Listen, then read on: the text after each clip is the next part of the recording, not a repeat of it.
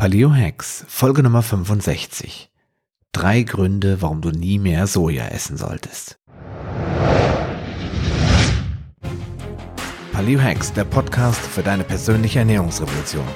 Mein Name ist Sascha Röhler und ich begleite dich auf deinem Weg zu weniger Gewicht und mehr Gesundheit.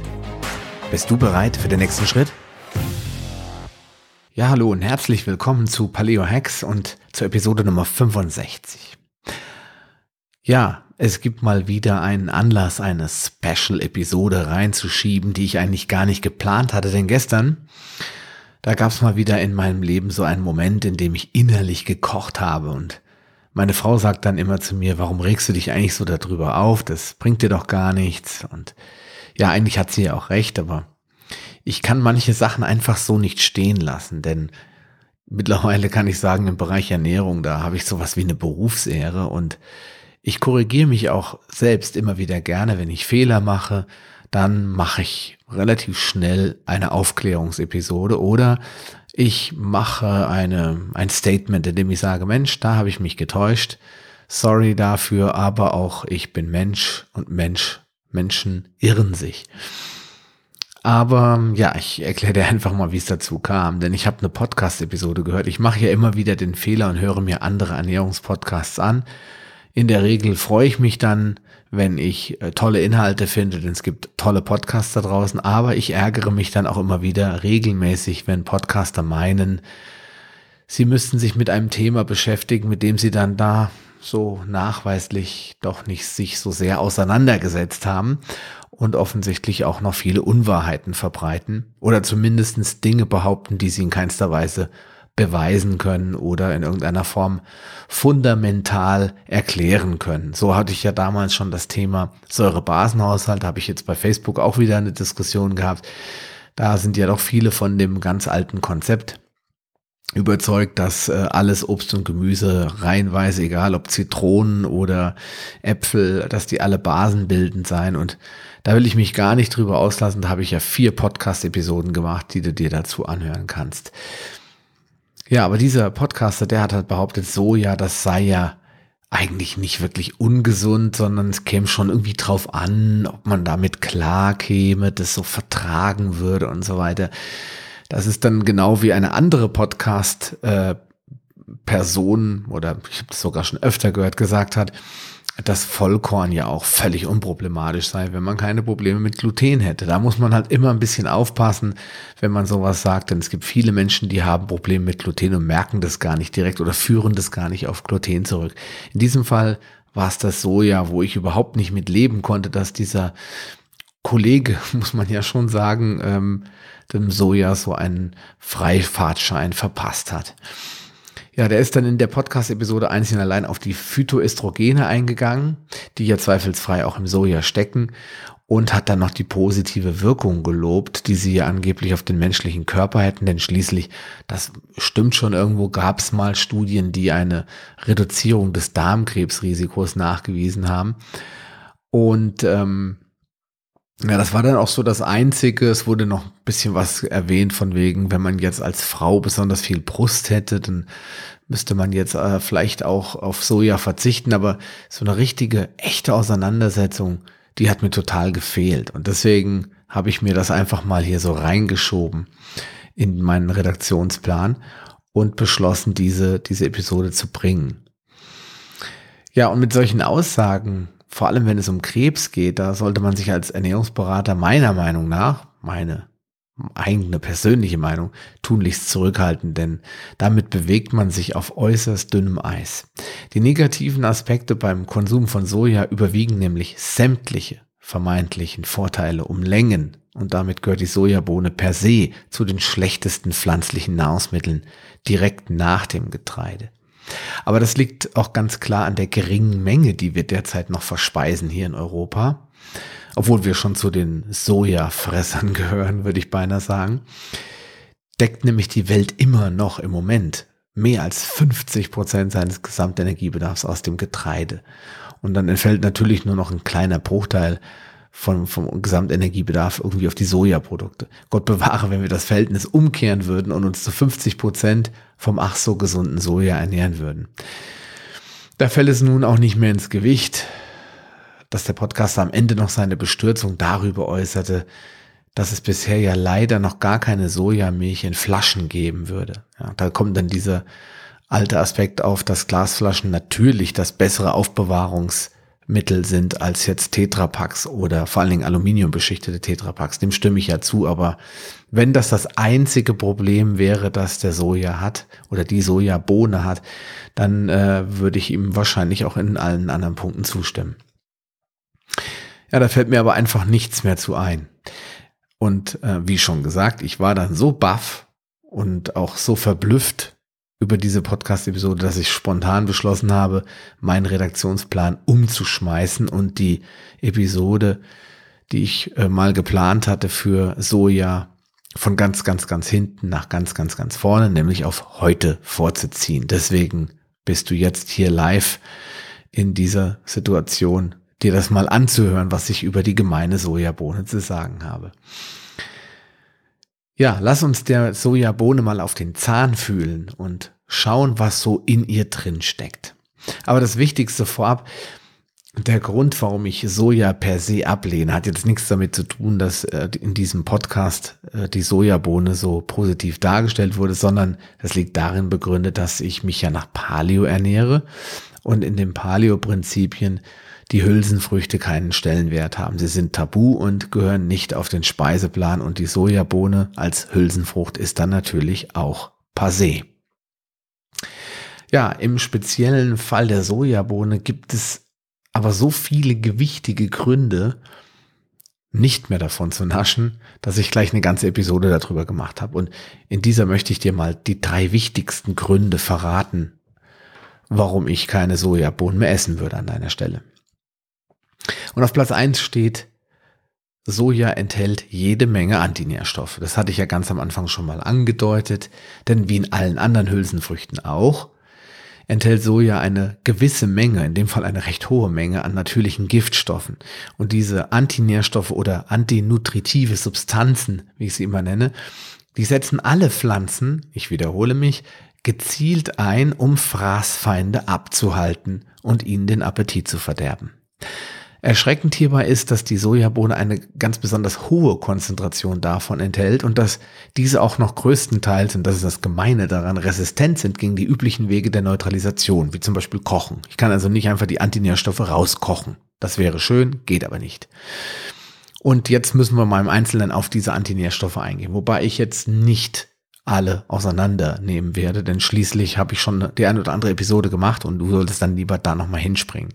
Denn ganz, ganz oben steht die Phytinsäure. Und davon hat die Sojabohne reichlich.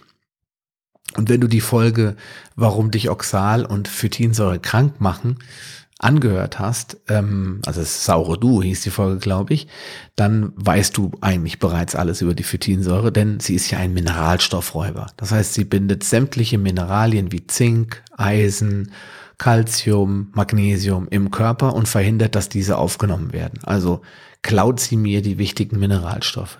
Dann enthält die Sojabohne die ähm, das, man nennt es eigentlich Agglutinine, aber und sie fallen unter diese Gruppe der Lektine. Das sind ja die Eiweiß- oder Proteinbausteine, die in allen Pflanzen fast vorkommen. Und diese Lektine sind in diesem Fall sogenannte Hämagglutinine und die machen das, was alle Agglutinine machen, nämlich sie verklumpen das Blut. Ansonsten haben Lektine auch noch weitere schädliche Wirkungen. Und da zitiere ich mal Stefan Schaub aus seinem Buch Die Befreiung aus den Krankheitsfallen. Lektine behindern die Verdauung. Sie stören die Nährstoffaufnahme und sie verändern die Immunlage des Darms. Und möglicherweise erhöhen sie die Darmdurchlässigkeit, die sogenannte intestinale Permeabilität. Furchtbares Wort, ich weiß, aber das nennen wir dann auch irgendwann Leaky Gut. So viel zu den Lektinen. Ja, man kann diese Antinährstoffe tatsächlich stark reduzieren. Das haben die Japaner jahrzehntelang getan, Denn die Japaner sind schlau, die essen Soja nicht so wie wir hier in Europa, sondern sie essen es meistens mit nährstoffreichen zusätzlichen Nahrungsmitteln wie Fleisch oder Fisch. Und in den Miso-Suppen hat man meistens eine sehr ja, nährstoffreiche Brühe als Grundlage. Aber was sie hauptsächlich tun, ist, sie fermentieren. Und diese langen, langsamen Prozesse der Fermentation, die reduzieren in der Tat die, äh, den Antinährstoffgehalt, in dem Fall hauptsächlich von Phytinsäure und diesem Hemagglutinin, ja, deutlich und spürbar. Und ähm, dann kann man solche Produkte, die diesen Fermentationsprozess durchlaufen haben, also einweichen und keimen, die kann man ja, empfehlen, würde ich nicht sagen, aber die kann man dann auch schon mal essen. Da rede ich zum Beispiel von Miso, das ist die besagte äh, Suppe, dann Natto und Tempeh, die sind jetzt nicht unbedingt wunderbar toll und gesund, aber man kann sie genießen und wenn man sie kombiniert mit nährstoffreichen anderen Nahrungsmitteln, dann ist dem auch nichts entgegenzuhalten. Ich bin ja jetzt auch kein Mensch, der alles strikt verbieten würde, aber ich persönlich bin auch kein Freund von Miso-Suppe und würde das auch nicht mögen. Aber wenn du jetzt so äh, total drauf abfährst, dann beachte, dass es wenigstens die fermentierten Sojaprodukte sind und in geringen Mengen. Ja, aber die meisten, also die wenigsten, Entschuldigung, Sojaprodukte, die werden ja fermentiert und dann enthalten die restlichen, die sogenannten unfermentierten Produkte natürlich auch ganze, die volle Konzentration an Antinährstoffen. Ja, was ist noch drinne? Jetzt haben wir gesagt Phytinsäure und Hemagglutinin, die das Blut verklumpen, die haben wir schon mal. Das ist ja schon mal Grund genug eigentlich, es, äh, die Finger wegzulassen. Jetzt haben wir noch die sogenannten Trypsinhämmer. Man nennt sie auch Protease-Inhibitoren, also sogenannte Eiweißverhinderer oder Eiweißverdauungsblockaden. Also wenn ich jetzt, ähm, ich muss mal gerade mein Buch weglegen, was ich hier in der Hand halte. Wenn man also jetzt Eiweiß zu sich nimmt und ähm, hat zusätzlich Protease-Inhibitoren in der Nahrung drinne, dann würde die Aufnahme, das heißt die Aufspaltung dieser Eiweißbausteine in die einzelnen Aminosäuren durch die Inhibitoren, in dem Fall diesen Trypsinhämmer, gestört, so dass ich ja dieses Eiweiß, diese Proteine gar nicht aufnehmen kann. Was ja dann dazu führt, dass ich weniger Eiweiß bekomme, als eigentlich auf der Verpackung steht oder auf dem Produkt. Dann haben wir natürlich das Problem mit den Oligosacchariden. Ich hatte das schon mal in einer Episode erwähnt. Das sind diese Mehrfachzucker. Ja, die sind ebenfalls natürlich im Soja drinne und die führen zu Gärungsprozessen im Dickdarm und das sind anschließend Blähungen und Durchfall, die dann daraus resultieren. Ja, das war die Folge, was dir dein Darm mit Blähungen sagen will oder so ähnlich. Einfach da nochmal reinschauen oder reinhören in dem Fall. So, dann haben wir die jetzt muss ich überlegen, wie man das ausspricht, Goitrogene. Ja, Goitrogene hemmen die Jodaufnahme durch Schilddrüse, der Schilddrüse. Also die Schilddrüse muss ja Jod aufnehmen, um Schilddrüsenhormone herstellen zu können. Und diese Goitrogene, die im Soja enthalten sind, die hemmen diese Jodaufnahme. Und die Folge ist, dass ich eben nicht ausreichend Schilddrüsenhormone produziere und das wird dann zum Problem, wenn ich auch noch eine Unterversorgung mit Jod habe. Wenn jemand jetzt keine Probleme mit Jod hat und ausreichend Jod in der Nahrung drinne hat und der Jodspiegel ausreichend hoch ist, dann hat er damit wahrscheinlich keine Probleme. Deswegen würde ich jetzt mal sagen, Goitrogene sind jetzt nicht das allergrößte Problem, aber dennoch zu beachten. Ja, ähm, dann kommen wir zu dem Phytoöstrogen. Da hat ja der Podcast-Kollege behauptet, das sei ein besonders wertvoller sekundärer Pflanzenstoff. Und das kann man auch vielen Menschen gar nicht verübeln, denn in der veganen und vegetarischen Welt, da sind die Pflanzen, sekundären Pflanzenstoffe sehr beliebt. Ich persönlich kenne einige sekundäre Pflanzenstoffe, die auch positive, sehr viele positive Wirkungen haben, aber die Isoflavone, in dem Fall jetzt im Soja, die Phytoöstrogene, die gehören absolut nicht dazu.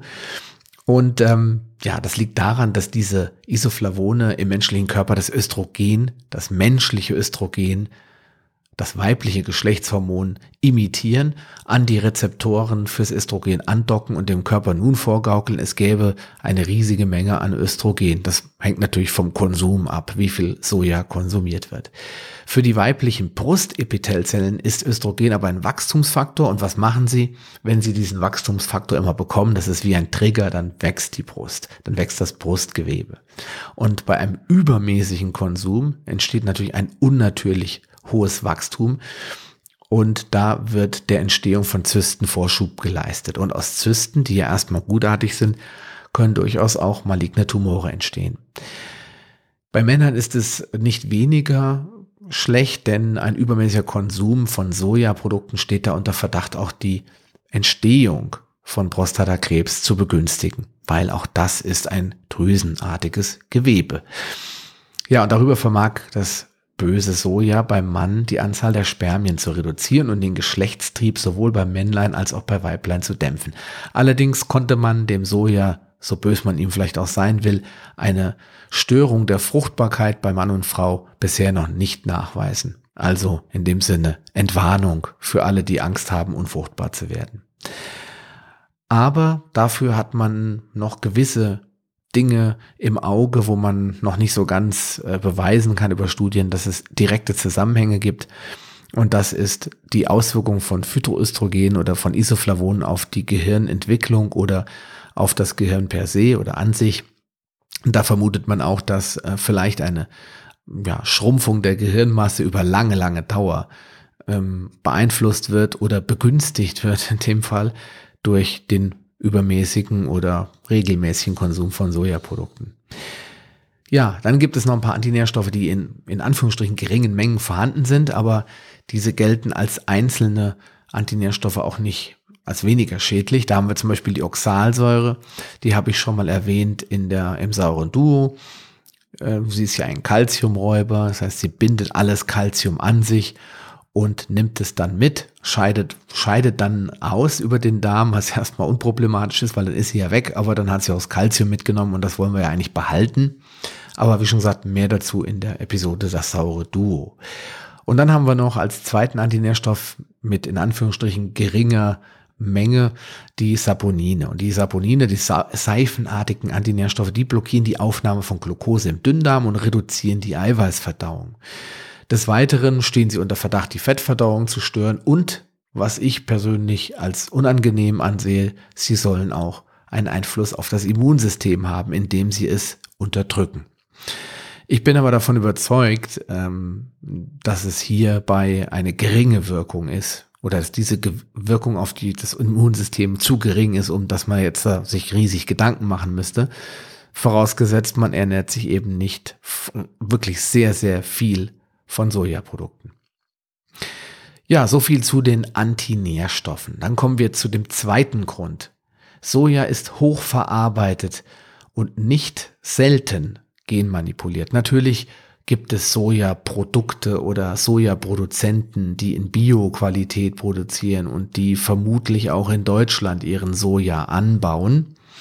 Aber wenn wir mal ganz genau hinschauen, und da gibt es genug Statistiken über die Weltproduktion, dann kommt das meiste Soja eigentlich nicht aus Deutschland, sondern aus anderen Regionen und ist ganz oft beeinflusst von einer sehr bekannten Firma, nämlich der Firma Monsanto, die mit der ähm, Patentierung ihrer GMOs, der sogenannten Gene Manufactured Organisms, ja, von sich reden hat machen oder von sich reden machte über Jahre. Und jetzt nochmal, denn eine deutsche Firma, der Pharma-Riese Bayer AG aus Leverkusen, hat die Firma Monsanto übernommen.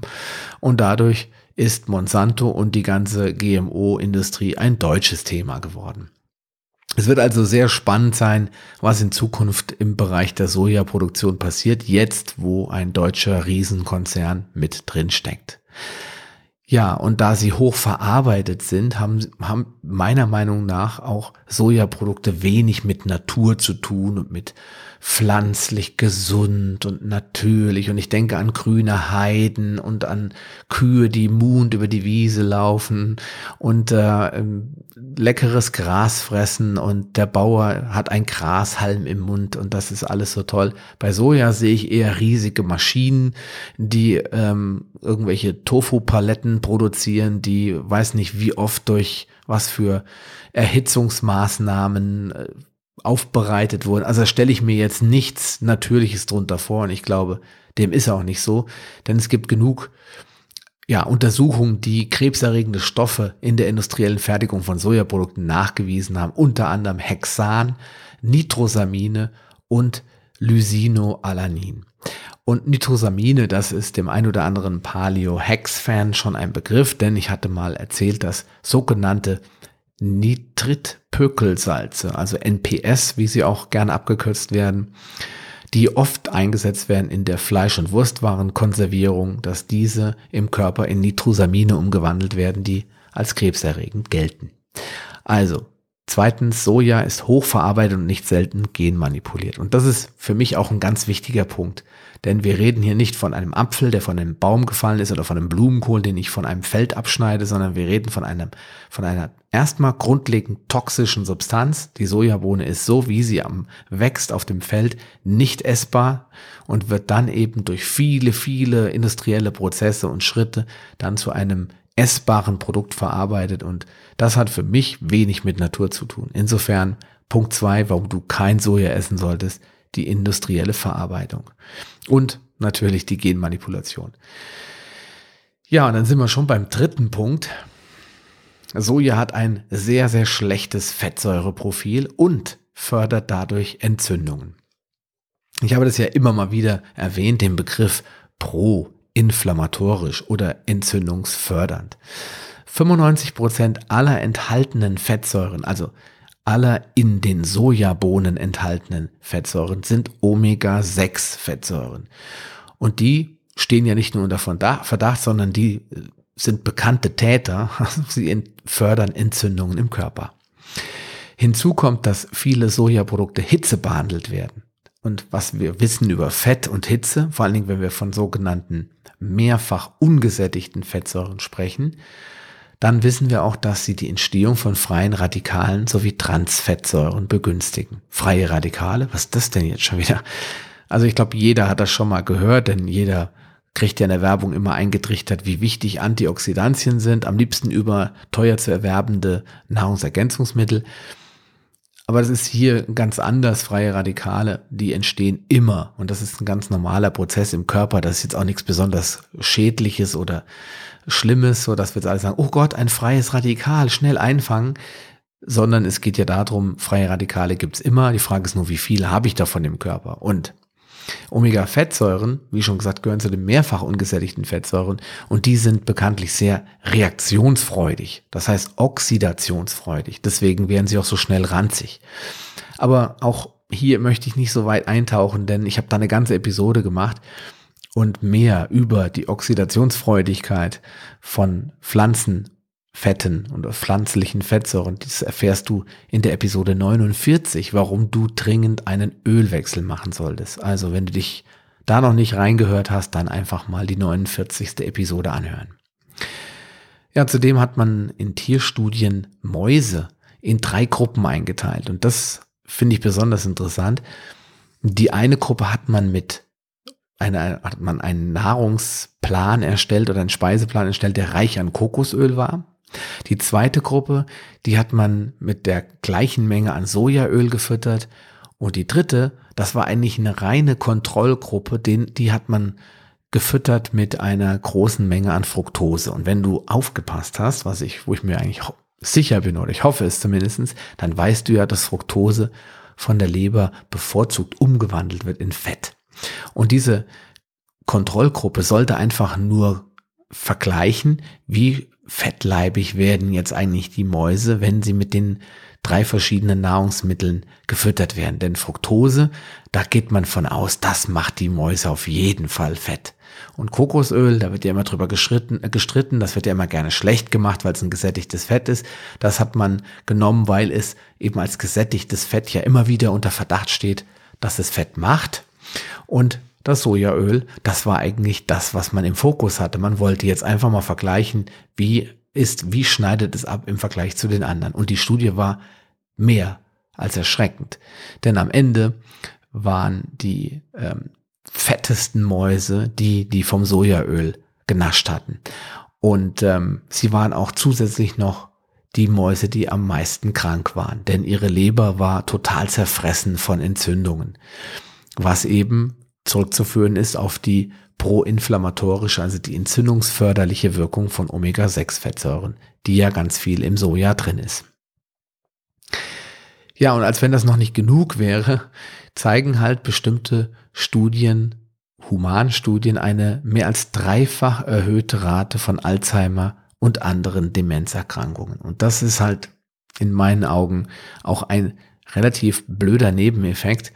Deswegen habe ich gesagt, Saponine, Gehirnschrumpfen, hm, welche Zusammenhang im Einzelnen das sind, ob das am Vitamin B12-Mangel durch eine reiche Sojaernährung oder aus anderen Gründen äh, sich erklären lässt, das kann ich hier, möchte ich hier im Detail auch gar nicht ausarbeiten. Ich gebe nur so ein paar Impulse, das ist meine Idee, gebe dir ein paar Impulse zu schauen, wo kannst du dich vielleicht, wenn du jetzt ein großer Soja-Fan bist, noch ein bisschen schlauer machen und das Ganze nochmal vertiefen. Aber es gibt jede Menge Quellen im Internet. Ich denke, du wirst dir die passenden Sachen dann schon raussuchen.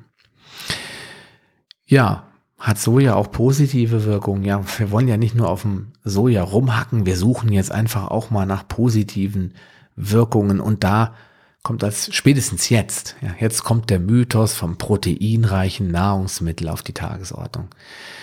Ja, aber leider, sorry, auch hier muss ich dich enttäuschen, denn die ähm, Proteinzusammensetzung von Soja, die ist erstmal von der Statistik her, von, von den Tabellen, von den Werten her positiv. Denn Soja enthält 38 Prozent Protein.